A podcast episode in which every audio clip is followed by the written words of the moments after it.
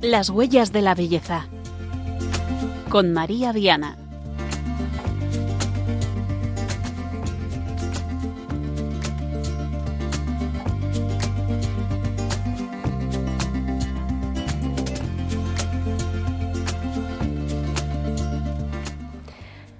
Buenas noches, queridos oyentes de Radio María. Bienvenidos a este segundo programa de Las Huellas de la Belleza un programa que en esta temporada quiere ir desvelando la belleza de Dios a través de diferentes temas. Hoy día 31 de octubre vamos a, a combatir la fealdad, el terror que invade nuestras calles y colegios desde hace ya semanas con ocasión de Halloween. Porque vamos a hablar de la santidad de todo lo creado, vamos a hablar hoy de la belleza de la naturaleza, de cómo el mundo natural nos invita a elevar los ojos y con ellos los sentimientos y la razón también hacia el artífice de todo lo creado.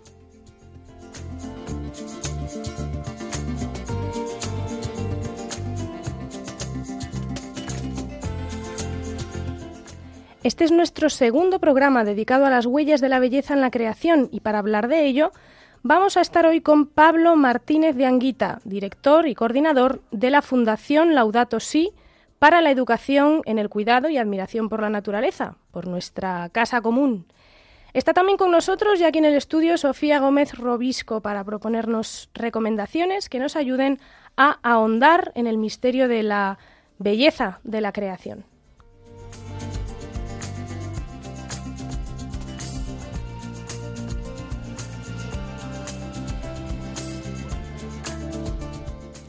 Les saludamos desde los estudios centrales de Radio María, en el control de sonido Juan Manuel González con Diego Carvajal y en la dirección y al micrófono quien les habla, María del Camino Viana.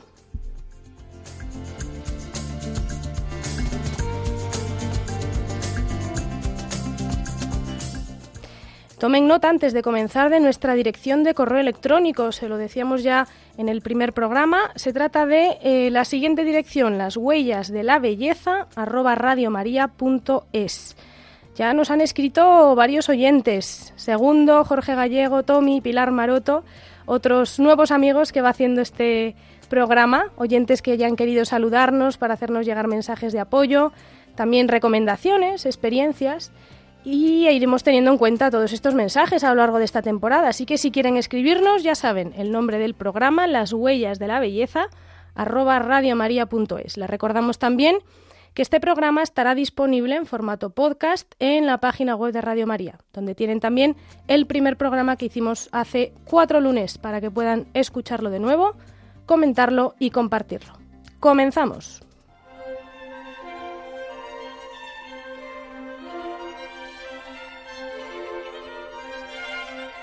Testigos de la Belleza.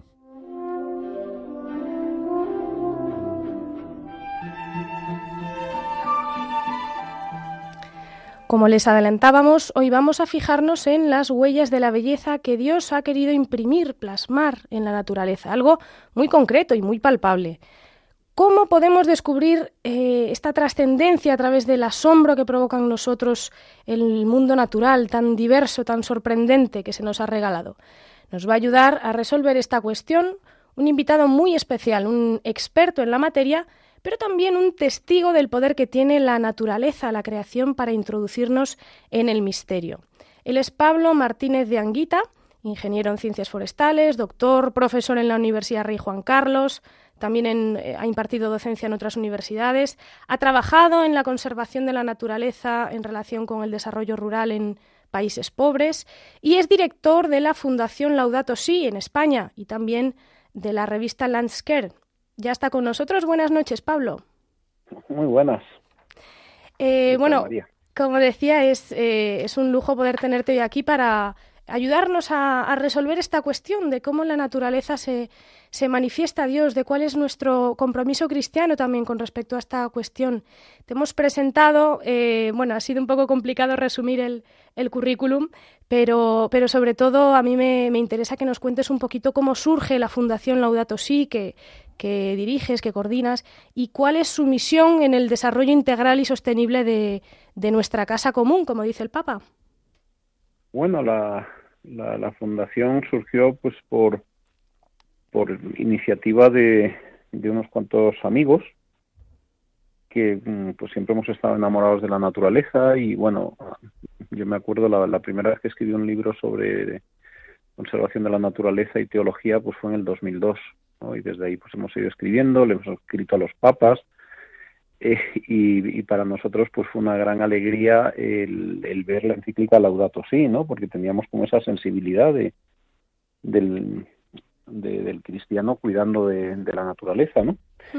Y entonces pues un día, eh, resumiendo, pues hablando con, con don Carlos Osoro, pues eh, le dije, don Carlos, tenemos en España mm, Cáritas, pues que, echa una mano a los más necesitados, Manos Unidas, pues que, hace una cooperación en apoyo a los misioneros, pero todavía no tenemos en la Iglesia una, una entidad que, que, ponga por obra lo que pide el Papa Francisco en, su carta Laudato Si, ¿no? Y entonces le pareció bien y es una fundación episcopal, es decir, eh, no, no, no somos una asociación de fieles laicos, somos eh, la diócesis de Madrid, somos una fundación de la diócesis que poquito a poco pues lo que quiere es em, cuidar de la naturaleza en la medida de sus posibilidades y sobre todo hacerlo a través de pues enseñar una mirada como como mirar lo que tú antes estabas diciendo no que la, la belleza es el como la, la palabra de Dios al corazón no uno puede uno puede leer filosofía o teología y es como pues un golpe a la razón no vamos, una caricia a la razón, pero, pero la belleza mm, de la naturaleza eh, carece de, de ideología. lo que hay es, es bello, ¿no? Puedes tener más sensibilidad para unos pájaros o para unos escarabajos, pero, pero igual que uno tiene una sensibilidad para lo social y otro para lo, lo que sea, ¿no? Pero pero lo, bonito de, o sea, lo, que aporta la Iglesia en relación al mundo de la conservación es que, que esa, esa belleza mm, que uno sigue es un, no sé cómo decir, un vehículo de gracia, es un signo del amor de Dios, ¿no? Entonces, uno cuando se dedica a cuidar la naturaleza, en el fondo, decía von Balthasar, un teólogo alemán, eh, que, la creación es una custodia de Dios, ¿no? Como, como la custodia que, guarda la, sagrada forma, pues de algún modo le hacía la analogía que la creación es una custodia de Dios, ¿no? Entonces es bonito porque podemos ser custodios de la custodia. Vaya imagen, sí, sí, la verdad que sí.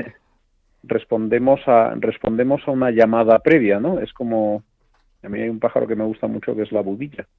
Y cuando llega aquí a comienzos de verano, tiene un canto que dice tú, tú, tú. Y digo, bueno, pues me, pienso mucho Dios como Señor, ¿no? Que a través de su belleza, sus plumas naranjas, blancas y negras, pues te llama, ¿no? Y, pero es un, fíjate qué, qué grande es el mundo, qué, qué maravilloso es, es este mundo, porque lo he hecho yo y es, un, es una obra de mi amor. Pues nosotros tenemos esa, eh, pues esa suerte de, de, poder proclamar, como decía el Papa Benedicto XVI, que el mundo es un proyecto de amor y belleza. Qué maravilla. Sí, de, belleza y de amor. De belleza y de amor. De verdad, de verdad y amor. A veces me, es un proyecto de verdad y amor. Aquí hablamos mucho de la, de la belleza en relación con la verdad y con la bondad y al final son las tres propiedades de Dios, que es amor, o sea que estamos moviéndonos en las mismas categorías, yo creo. Y mm, nada, respondiendo un poquito, eh, a mí me ha parecido apasionante toda la, misión ¿no? que lleva a cabo la Fundación, pero es verdad que investigando un poquito en, en la página web eh, oficial, una de las iniciativas que más me llamaba la atención de la Fundación Laudato Si es el Camino del Anillo, que es, por lo que pude ver, es como un itinerario de educación ambiental, pero que también incluye o, combina la espiritualidad profunda de la literatura de Tolkien. No sé si nos puedes contar un poquito más en qué, en qué consiste esta iniciativa. Yo, yo creo que, eh, porque tu programa, este programa tiene que ver con la belleza, yo creo que hay muchas formas yo creo que la, belleza es como la, caricia de Dios al hombre, ¿no? Ese, es un te quiero sin palabras, eh, frente al cual no, no cabe objeción, ¿no? Es decir, vuelvo a lo mismo, el, no es un razonamiento. Mm. Y entonces yo creo que hay muchas cosas que, que, por, que son vehículo de gracia, ¿no? Y yo, personalmente hay tres que me gustan mucho, la naturaleza, la literatura y la amistad. ¿Y la, amistad? la amistad? La amistad. ¿Mm? Sí, incluso la, amistad, entendiendo también, por ejemplo, la amistad hombre-mujer en el matrimonio, ¿no? O sea, pero cuántas cosas bellas suceden en una relación con un buen amigo, ¿no? O sea, es eh, ¿no? Lo, que hace un amigo por otro, dices, joder, bello es todo aquello que te conmueve, ¿no? Y, sí, sí. Eh, no, no, es que la muerte en la cruz eh, sea bella, pero lo que es lo que tiene una, lo, que tiene una potencia muy grande es que haya alguien haya muerto en la cruz por ti, ¿no? Eso es, aunque la muerte sea horrible, pero es, es, es, es una gran ese amor tan generoso es una belleza, ¿no? La, o sea, la, amistad es, la amistad es algo bello. La literatura también, ¿eh? Es verdad que la música también lo es, ¿no? Pero la, literatura te cuenta cosas a través de historias en las cuales empatizas o, te sientes un personaje más. Y vuelvo a decir, eh, un libro de texto, pues eh, puedes argumentar o contraargumentar. En una, en la literatura lo que te encuentras son situaciones que te cuentan historias de un modo bonito, ¿no? Y la naturaleza, bueno, pues ahí está, con lo bonita que es, ¿no? Entonces, ¿cómo, cómo educar, cómo, cómo educar en el cuidado de la creación, ¿no? Eh, como pide el Papa. Pues hemos combinado esas tres, la amistad, la literatura de, en específico de Tolkien, que es, eh, somos muy frikis de Tolkien, y, y la, la, amistad de la naturaleza y la literatura de Tolkien, una peregrinación tolkiana. Había un personaje en El Señor de los Anillos que era Frodo Bolsón, Sí, sí, sí. Quien recibe un anillo, el anillo es un símbolo del mal, además es, lo recibe de su tío, ¿no? Es decir, lo hereda, eso es como el pecado original, que, que es heredado, ¿no? Esa tendencia a, no ser lo que uno querría en el fondo de verdad, ¿no? Pues uno hereda ese anillo y tiene que deshacerse de él. Y el Señor de los Anillos, pues es la, la historia de una compañía de, de personas que son unidas por el destino para deshacerse del mal, ¿no? Y eso es muy bonito porque eso es una fraternidad, es eh, la, estructura de una fraternidad cristiana, ¿no? Yo a veces digo que no es que sea una literatura cristiana, pero sí es una literatura con una metafísica eh, subyacente cristiana, ¿no? Sí, porque, sin duda. uno entiende Cómo, cómo es el corazón humano que está deseando ser completado por algo infinito, ¿no? La verdad que como, como programa educativo es impresionante bueno, lo que se puede, pero, pero realmente nosotros lo que queremos es que, que las familias, grupos de familias o, parroquias o grupos de amigos hagan el camino y que lo hagan además en, comunidad, ¿no? pues nos han venido pues los franciscanos, la parroquia de San José María Escribal, la parroquia de, de, Cristo Redentor, en fin, porque nosotros lo que queremos es, eh, o pensamos que, que este camino de, de conversión y de sanación similar al que en este sentido puede ser el Camino de Santiago, tiene que servir para, para hacer una comunidad fuerte.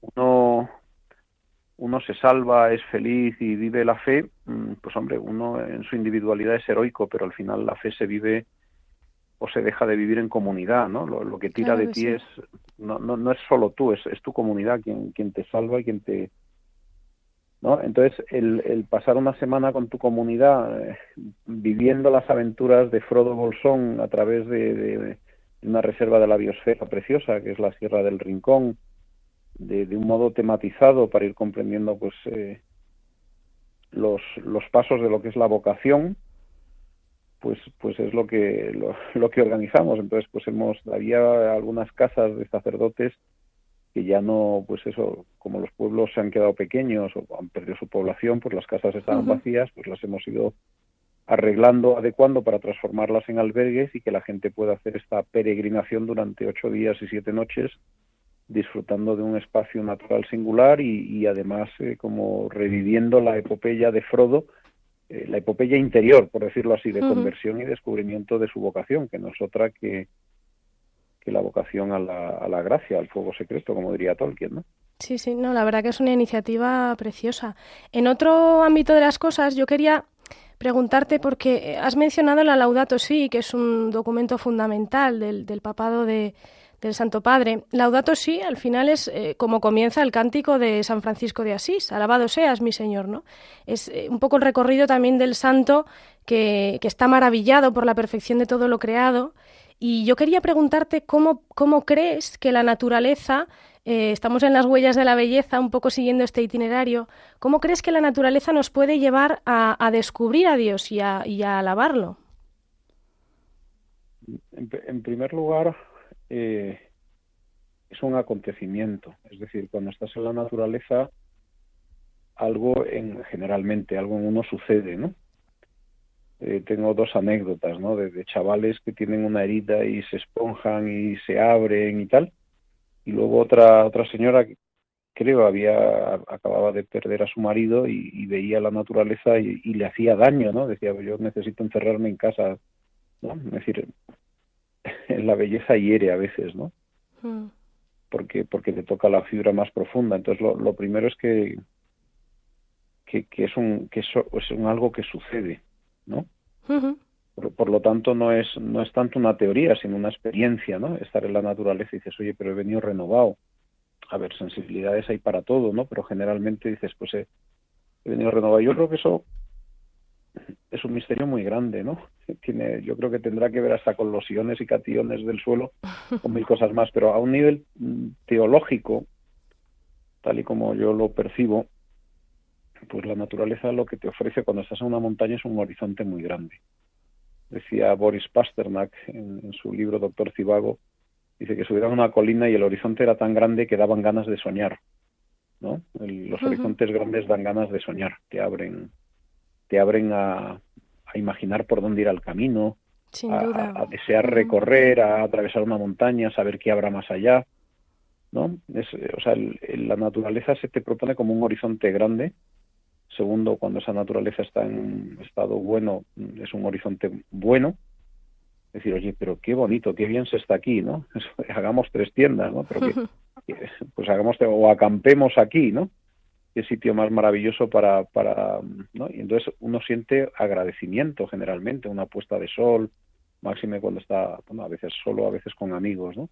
Sí. Entonces, por un lado, la, la naturaleza tiene como eh, ese, ese, ese significado de, de horizonte grande que puedes recorrer, de camino, de, de aventura positiva, pero al mismo tiempo, aunque sea muy, muy grande lo que ves, la persona que, que, se ha habituado a la naturaleza, quiero decir porque hay gente que se asusta, pero la mayor parte de la gente, los niños, se sienten acogidos, se sienten, se sienten bien, ¿no? Pues hay flores, hay margaritas, hay insectos, uh -huh. y hay miles de cosas que te llaman la curiosidad. No sé, entonces por un lado es horizonte y por el otro lado es un hogar, ¿no? Uh -huh. Y entonces para mí algo que es un horizonte que te pone en camino hasta el infinito y que es un hogar donde te sientes pertenecer, pues para mí eso es una imagen de, de Dios Padre. Sí, sí, la verdad que sin duda eh, el, el, valor de la naturaleza es el, el, valor de la creación misma de Dios, ¿no? Y, y, yo creo que también es lo que nos lleva, eh, a, bueno, la última cuestión que quería plantearte, que es la responsabilidad que tenemos, porque es, es enorme, ¿no? Nos eh, citabas a von Baltasar, me, me, ha parecido precioso esto, pero realmente somos custodios de la creación misma de Dios, ¿no? Por así decirlo, del artista supremo. Quería plantearte esta cuestión, ¿no? ¿En qué sentido el cuidado de la naturaleza eh, forma parte intrínseca del, del, compromiso como cristianos? Bueno, yo aquí siempre comparo mucho el... es una comparación, ¿eh? pero el amor esponsal con el cuidado de la naturaleza. Uno porque cuida a su mujer, porque le es útil. ¿Mm? O mi, mujer porque me cuida a mí, porque le soy útil y cocino bien, o porque me quiere. Entonces, es, es, porque me quiere. Y, y, es porque, y ella y yo también lo percibo, y es que tú eres un don del Señor para mí, tú eres un regalo de Dios. Entonces yo creo que con la naturaleza es lo mismo, la naturaleza no puede ser solo un recurso, mi, mi mujer o mi marido no es un recurso que yo utilice, su, su dignidad mm. es más grande, es un significado, es un reflejo, es una custodia de Dios, ¿no? Igual que igual que pues que mi esposa es como el don maravilloso de Dios para mí para para para llevarme al cielo pues eh, la naturaleza es un, un, regalo de Dios entonces eh, tiene una dignidad como decía el Papa Benedicto XVI en el discurso del Bundestag, ¿no? Una dignidad, no, no se agota, no se agota su, su función en su uso, no, no, se, no se agota porque la utilicemos, no está hecha solo para que sea utilizada. Del mismo modo que no que uno no utiliza a una persona aunque aunque le pague por trabajar y, y, uno tenga una empresa y tenga recursos humanos, ¿eh? pues en la oficina de no sé qué, en la empresa tal, pues tienen el chofer, que depende de la oficina de recursos humanos, sí, pero el chofer pues es, una persona y el recurso no agota su ser en su función, ¿no? Lo mismo que pasa en la naturaleza, no, no agota su ser en su capacidad de ser útil, ¿no? Sino que es un, es un don, es un regalo, es una imagen de Dios. No digo yo que sea semejanza, porque no tiene esa libertad que nosotros tenemos para, para amar, pero es una imagen de Dios. Entonces, creo que uno cuida la naturaleza eh, por, por las mismas razones que, que cuida a su familia en, eh, a nivel teológico, porque es el don recibido, ¿no? Porque es la, la fuente de la gracia, el, el camino de la gracia. O sea, la, la gracia viene, también puede venir de lo más bajo de, ¿no? En El Señor de los Anillos a veces la gracia sucede con Gollum, ¿no? Que la misericordia sobre Gollum pues permite deshacernos del anillo. Pero generalmente mm, los momentos de gracia pues tienen mucho que ver con un encuentro con alguien y también puede ser con, eh, con, con, el descubrimiento de una belleza o una melodía, algo, algo bonito, ¿no? Entonces, eh, para los cristianos, además, el, el planeta no es solo el espacio en el que vivimos, que necesitamos, del cual dependemos, es un regalo y fundamentalmente, a mi juicio, es un, su belleza, eh, la belleza es el vehículo de la gracia del Señor y la consecuencia es que se nos alegra el corazón en, los sitios bellos, ¿no? Entonces, uno, uno cuida la naturaleza como cuida su casa y como cuida su familia y como cuida su esposa y como cuida a sus hijos. Yo creo que sentirlo también como algo propio, ¿no? pero, perdón. Sentirlo también como algo propio, como una, eh, como algo que se nos ha, se nos ha legado y de algún modo tenemos la responsabilidad también sobre, sobre la creación, ¿no? De, custodiarla, pues, para el futuro como un lugar de encuentro, un poco lo que, lo que decías tú, ¿verdad? Este lugar de realmente de encuentro con lo divino. Yo me acuerdo de una anécdota. Le pedía a un amigo que es profesor de primaria infantil que me dejara hacer un experimento. Y el experimento consistía en llevarme niños de, un colegio rural a pintar al campo, a pintar una cosa bonita del campo. Y entonces los niños entraban en pues una especie de estado contemplativo, de, fluir, de, estaban mm, muy metidos en su pintura, ¿no? Eh, de repente alguien tiró un balonazo y los chicos dejaron de fluir y se fueron corriendo detrás del balón, pero pero siguieron las niñas, ¿no? Niñas pequeñas, ¿no? Y entonces pasó un buitre. Y entonces fue muy bonito porque aquellas niñas de, cinco años y tal pintaron el buitre. Y creo que hasta una le puso nombre, ¿no? Para mí ese es el, primer paso, ¿no?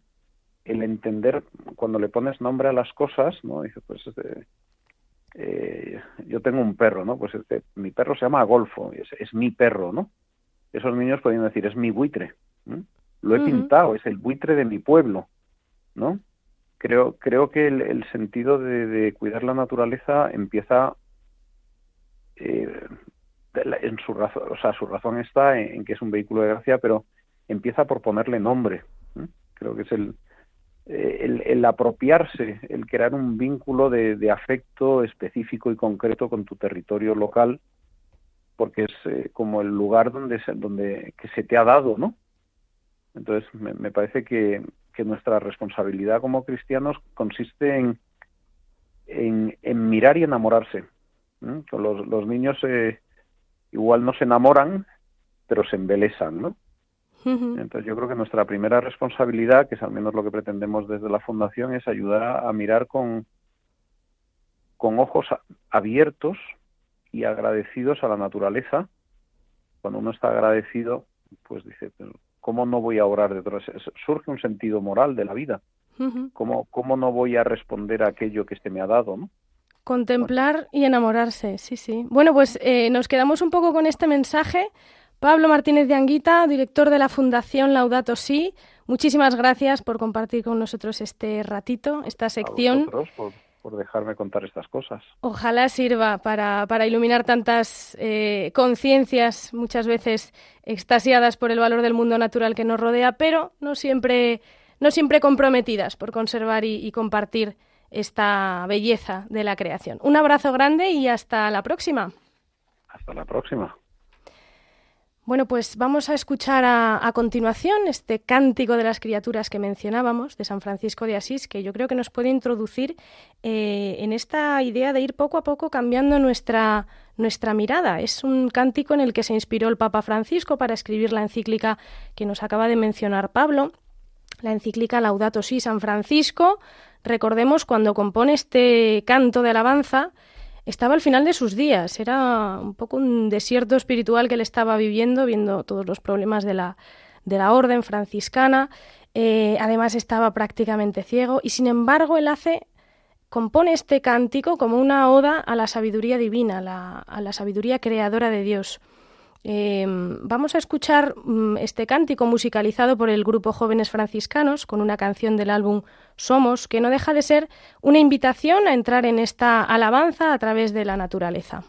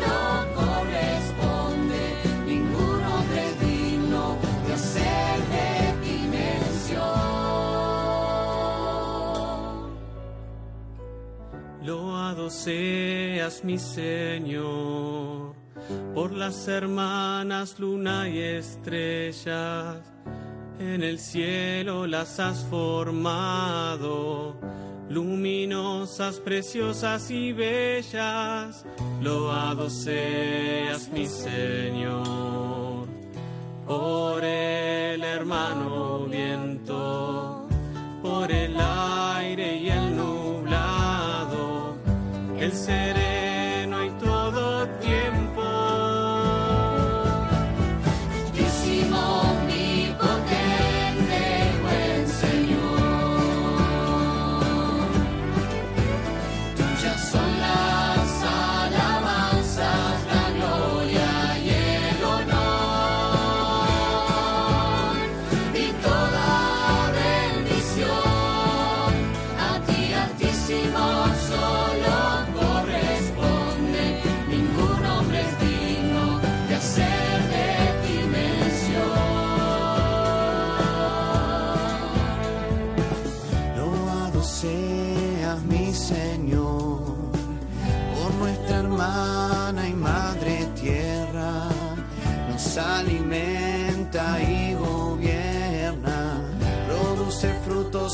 variadas hierbas. Loado sea mi Señor por aquellos que perdonan, se sostienen en tu paz y por ti coronado será.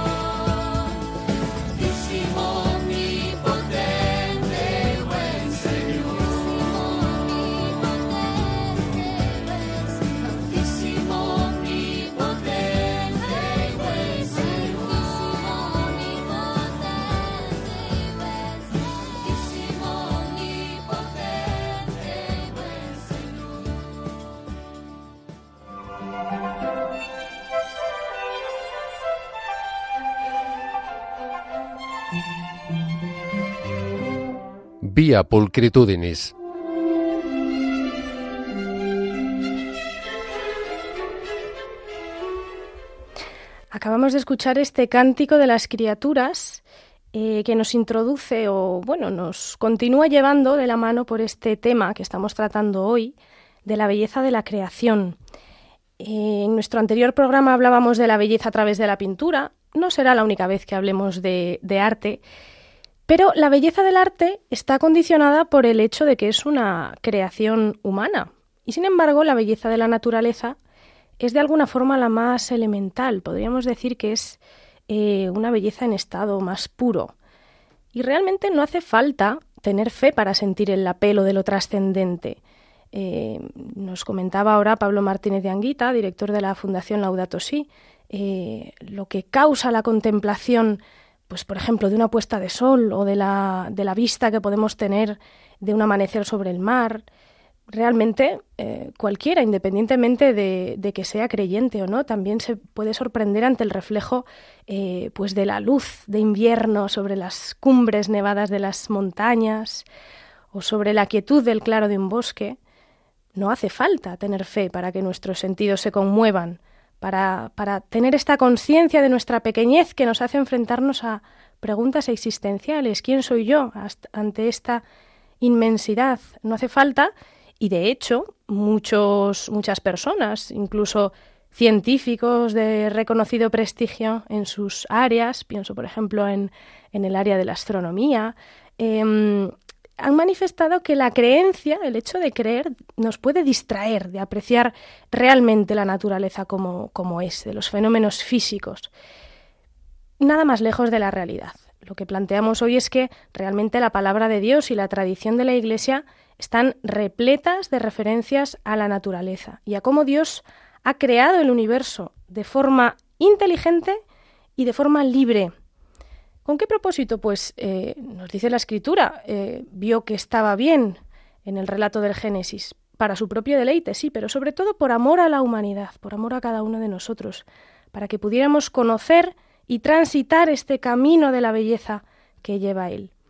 Y hablábamos también de la, de la palabra de la Iglesia. El Catecismo, en su artículo 2500, dice, antes de revelarse al hombre en palabras de verdad, Dios se revela a él, al hombre, mediante el lenguaje universal de la creación, obra de su palabra, de su sabiduría. El orden y la armonía del cosmos, que percibe tanto el niño como el hombre de ciencia, pues por la grandeza y hermosura de las criaturas, se llega por analogía a contemplar a su autor. Esto lo dice el libro bíblico de la sabiduría, que la hermosura de las criaturas nos lleva a contemplar al autor de estas criaturas. Y dice, pues fue el autor mismo de la belleza quien las creó. Por lo tanto, es lo que acabamos de escuchar que nos dice el catecismo. Tanto niños como hombres de ciencia, antes de muchísimos años antes de que la Biblia fuese escrita, ya Dios había dado una palabra del amor que le tiene a la humanidad mediante precisamente la creación, la creación de este mundo en el que vivimos.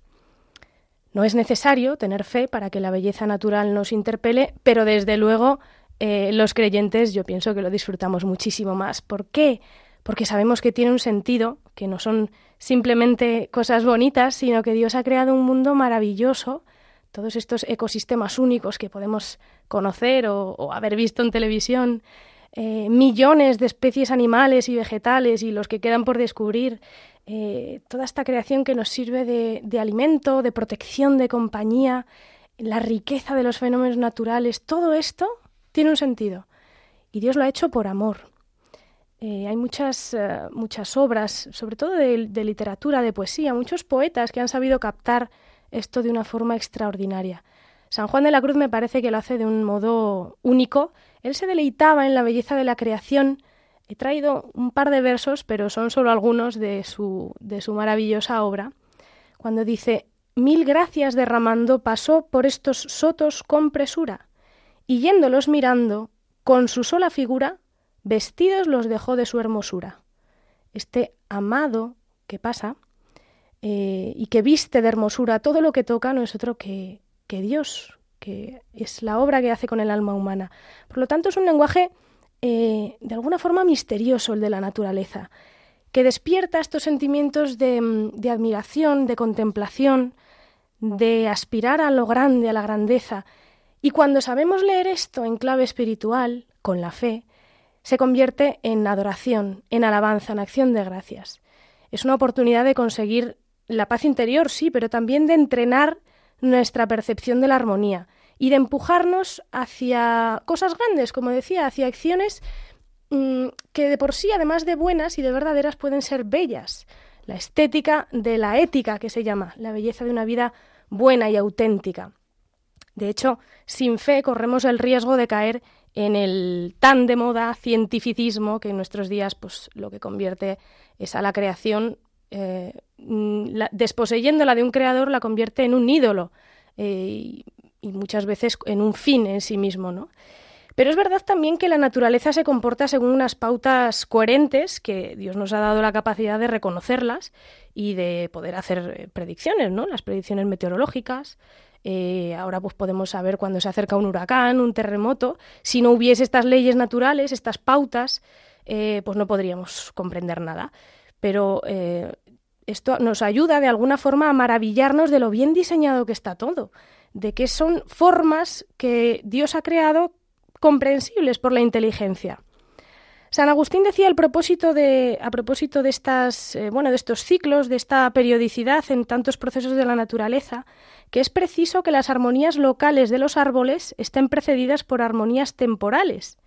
Y él decía, no hay entre los vegetales ninguna especie que, siguiendo los espacios de tiempo establecidos en favor de su simiente, no eche raíces y brote, y se alce al viento y despliegue su follaje y se consolide con vigor, y ora produzca su fruta, ora ofrezca de nuevo la fuerza de su semilla, gracias a las muy secretas armonías de la propia planta.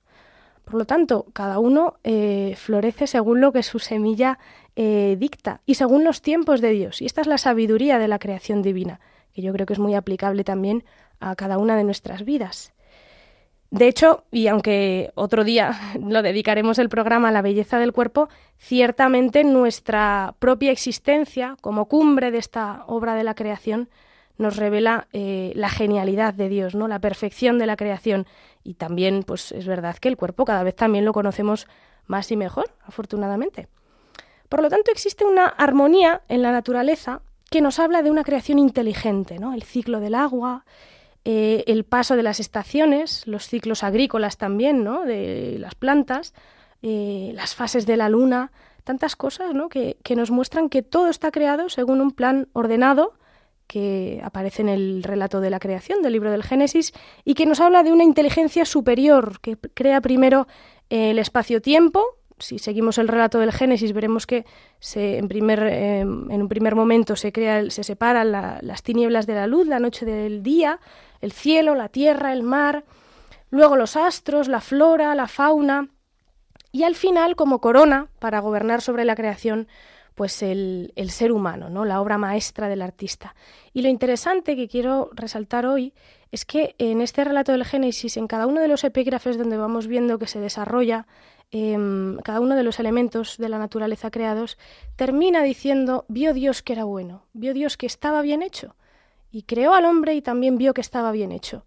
Em, por lo tanto, la bondad de lo creado, ¿no? la verdad de la creación, y también la belleza que podemos contemplar en el mundo natural. Todo esto nos lleva, como dice el libro de la sabiduría que ya hemos citado, a, llegar por la grandeza y hermosura de las criaturas a contemplar al autor.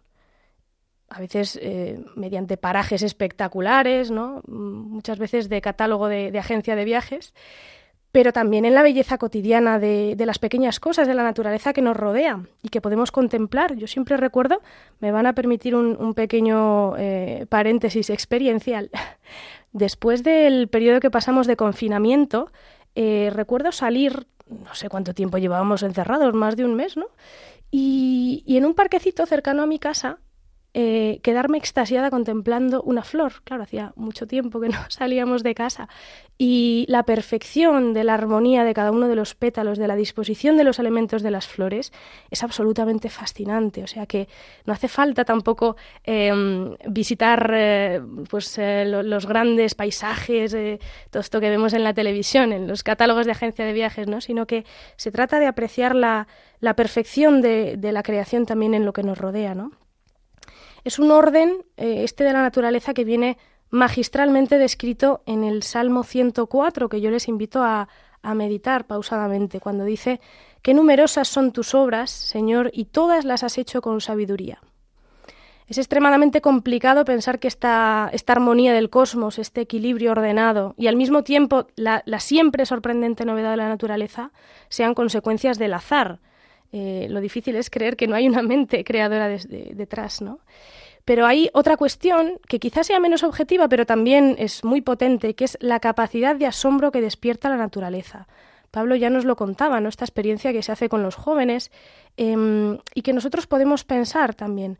Cada, cada animal es único, incluso los que pertenecen a la misma especie cada hoja de cada árbol tiene su, su propia eh, forma, su propio eh, color, la, variedad natural es impresionante, ¿no? Y es verdad que podemos saber mucho sobre las leyes científicas que rigen la naturaleza, pero siempre vamos a, a tener esta tendencia, esta inclinación a sentirnos admirados, a veces incluso abrumados por lo que la, la naturaleza muestra, ¿no? Desde la delicadeza de una flora a la organización impresionante de las abejas, eh, los desiertos infinitos, la Amazonía, tanta riqueza, tanta belleza que no somos capaces de absorberla toda, ¿no? Eh, muchas veces nace en nosotros, ante la contemplación, el sentimiento de lo sublime, de la grandeza, de la expansividad, ¿no? de la contemplación de algo en definitiva, que es mayor que nosotros, que nos supera, que nos trasciende. Es algo mm, tan majestuoso que nos lo recuerda también el final del libro de Job, que yo eh, también les invito ya a poder eh, leer en, en estos próximos días, cuando dice, eh, después de que Dios va mostrando todo lo que ha hecho, tiene unos, eh, versículos preciosos donde va eh, describiendo todos los, las aves, los peces, los, bueyes, las rocas, la distribución de los mares, todo. Y entonces Dios al final, después de mostrar maravilla tras maravilla todo lo que ha hecho, interroga al santo y le dice, ¿lo has hecho tú? ¿Acaso entiendes cómo he hecho todo esto? Eh, ¿Acaso eres, eh, consciente tú, eres capaz, entiendes algo de esto? Y, y Job, que sabe que no es el dueño de la creación, responde, tienes razón, he hablado sin pensar de maravillas que me superan y que ignoro. Y añade algo precioso, cuando dice, solo de oídas te conocía, pero ahora te han visto mis ojos. Este es también nuestro propósito hoy, poder em, ver a Dios con nuestros ojos a través de eh, nuestra mirada que contempla la naturaleza y que es capaz de, de trascenderla. ¿no? Eh, por lo tanto, no hace falta que seamos ni, expertos en estética ni en biología, sino que esta creación maravillosa que nos rodea se presenta ante nosotros como una invitación directa a la alabanza. Así que no perdamos de vista esto. Cuidemos también la creación que Dios nos ha regalado, que solo tenemos una y tiene un valor impresionante. Y eh, dicho esto, vamos a pasar ya a nuestra última sección de hoy.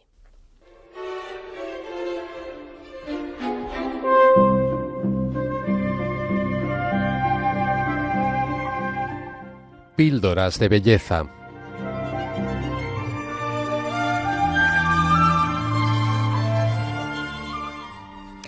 Queremos traducir en ejercicios prácticos de contemplación, digamos así, estas pinceladas que hemos ido dando acerca de la belleza de la naturaleza. Por supuesto, el mejor ejercicio es la contemplación directa, o sea que las personas que nos escuchan les invitamos a, salir de casa, eh, adelante, a, a, escaparse a algún lugar bello, tranquilo, respirar, agradecer, convertir esto en oración también. Pero además, como van a pasar unas semanas antes de que volvamos a, encontrarnos en este programa, y aunque ya hemos eh, dado alguna tarea, hoy tenemos con nosotros, como siempre, a Sofía Gómez Robisco, que nuevamente nos trae algunas recomendaciones muy interesantes para profundizar en la belleza trascendente de la creación. Ya la conocen, ha estado con nosotros, ella es eh, archivera, experta en historia del arte, en teología, en muchas más cosas. Sobre todo es una enamorada de la belleza, así que es un gusto contar con ella hoy. Sofía, buenas noches. Buenas noches, María. Bueno, Sofía ya me había comentado, preparando este programa hace algunas semanas, que tenía ganas de hablarnos de una serie de piezas musicales conocidas, pero dándoles una vuelta de tuerca. Sí, bueno, hoy traigo muchas sugerencias porque es que la, belleza en la creación es algo inabarcable casi. Eh, entonces, bueno, vamos allá. La primera sugerencia efectivamente es musical. Y bueno, pues vamos a hablar de Las cuatro estaciones de Vivaldi. Es una obra que todos hemos oído alguna vez, pero es que ilustra muy bien el tema de hoy. Así que vamos a compartir algunos puntos que pueden resultar bastante interesantes para escuchar de nuevo esta obra con, oídos nuevos. Vamos a empezar con un poco de contexto y es que esta obra, que fue compuesta por Antonio Lucho Vivaldi eh, en el primer cuarto del siglo XVIII más o menos, em, bueno, pues no es una única obra, sino que se trata de cuatro conciertos eh, para violín y orquesta independientes entre sí. Lo que ocurre es que al estar dedicadas, eh, dedicados cada uno de ellos a una estación del año, pues normalmente se han editado en conjunto. El hilo conductor es bastante claro y popularmente se conciben como, como una unidad. Estos cuatro conciertos eh, son un ejemplo bastante claro de lo que se conoce como música descriptiva, y es que no hay nombre más, más, más claro y más sintético eh, de lo que es esta música, esta música, ¿no? que es muy, muy gráfica Em, por, lo que, por lo cual es muy fácil imaginar lo que está narrando de alguna manera. Eh, resulta muy fácil de, escuchar porque es más o menos intuitiva. Es, eh, y bueno, pues incluso para el oído no experto, pues em, le resulta familiar. ¿no? Y posiblemente este sea, sea, uno de los motivos por los que estas cuatro estaciones de Vivaldi gusten tanto a lo largo del tiempo y hayan sido versionadas en tantas ocasiones. Una de estas versiones es la del alemán Max Richter, que conserva muy bien eh, algunas de las cualidades del original, como son pues esa búsqueda de contraste, contraste en la velocidad, en las dinámicas, entre el solista y la orquesta, que de alguna manera también nos habla del contraste pues, en la propia naturaleza y en la vida misma. También esa emotividad y, ese carácter descriptivo tan, tan claro, ¿no? entre otras cosas. Además, esta versión de Richter a mí me gusta mucho particularmente porque escoge unos motivos que va repitiendo de tal manera que hace todavía más evidente eh, como las distintas capas de, de la propia naturaleza a través de las estaciones en las que nos va sumergiendo la música poco a poco.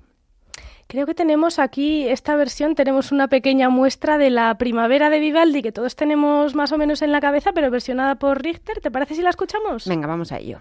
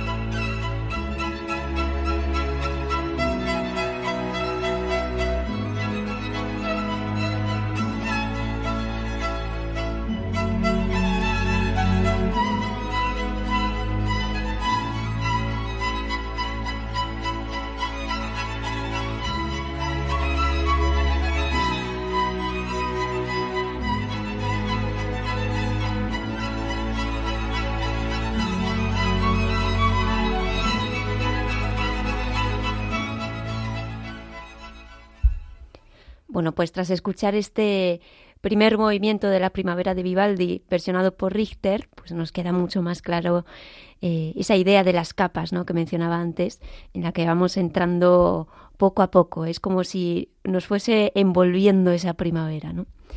Y, bueno, pues para completar un poco esta idea, algo que tal vez no todos eh, nuestros oyentes saben, y es que eh, si no es lo suficientemente descriptivo ya la, música per se, eh, Vivaldi en, las propias partituras escribió unos sonetos que con, palabras y con poesía pues eh, termina de, de, dejar claro lo que está representando, ¿no? Pues esos, esos pájaros, esas corrientes de agua, etcétera, etcétera. Así que, bueno, pasamos a una segunda eh, propuesta, esta vez eh, en formato libro. Eh, es El Jardín del Prado, un paseo botánico por las obras de los grandes maestros de Eduardo Barba Gómez.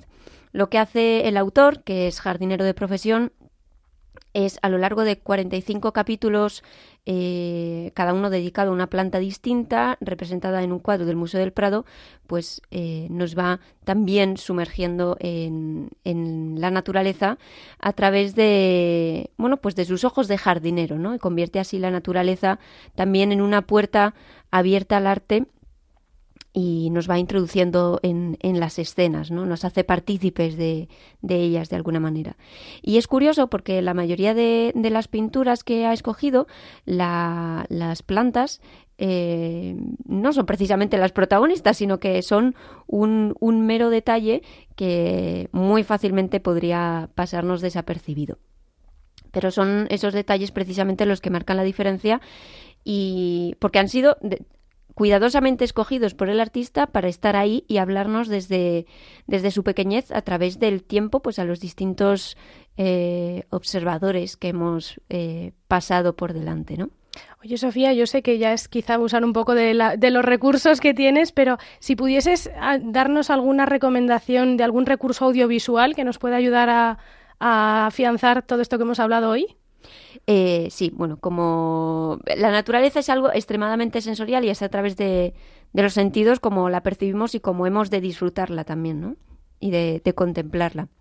Entonces, eh, bueno, pues eh, también una, una última propuesta para hoy es un documental titulado Tierra, la película de nuestro planeta, un documental de 2007 que está realmente bien hecho y, es una gozada sentarse, mm, pasar esa, esa hora de, de, metraje y, simplemente contemplar y, disfrutarlo. Bueno, Sofía, muchísimas gracias. Ya tenemos tres propuestas hoy para, para contemplar y con esto nos despedimos hasta el próximo programa. Muchas gracias. Gracias, María.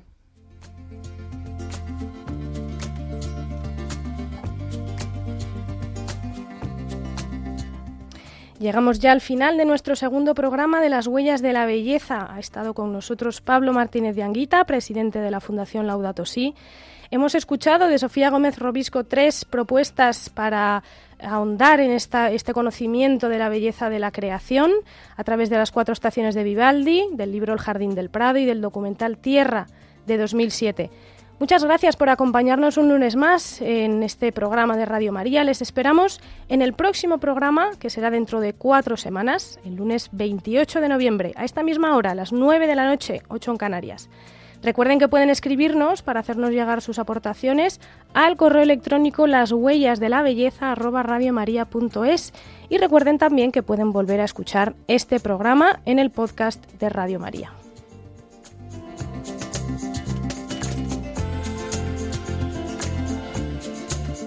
Ha sido un placer compartir este rato con ustedes. Les invitamos a continuar acompañando la programación de Radio María, a continuación con el informativo de la noche.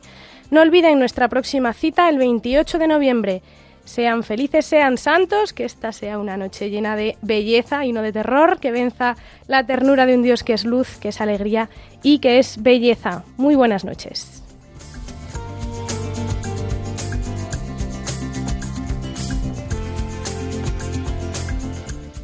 Así concluye Las huellas de la belleza con María Viana.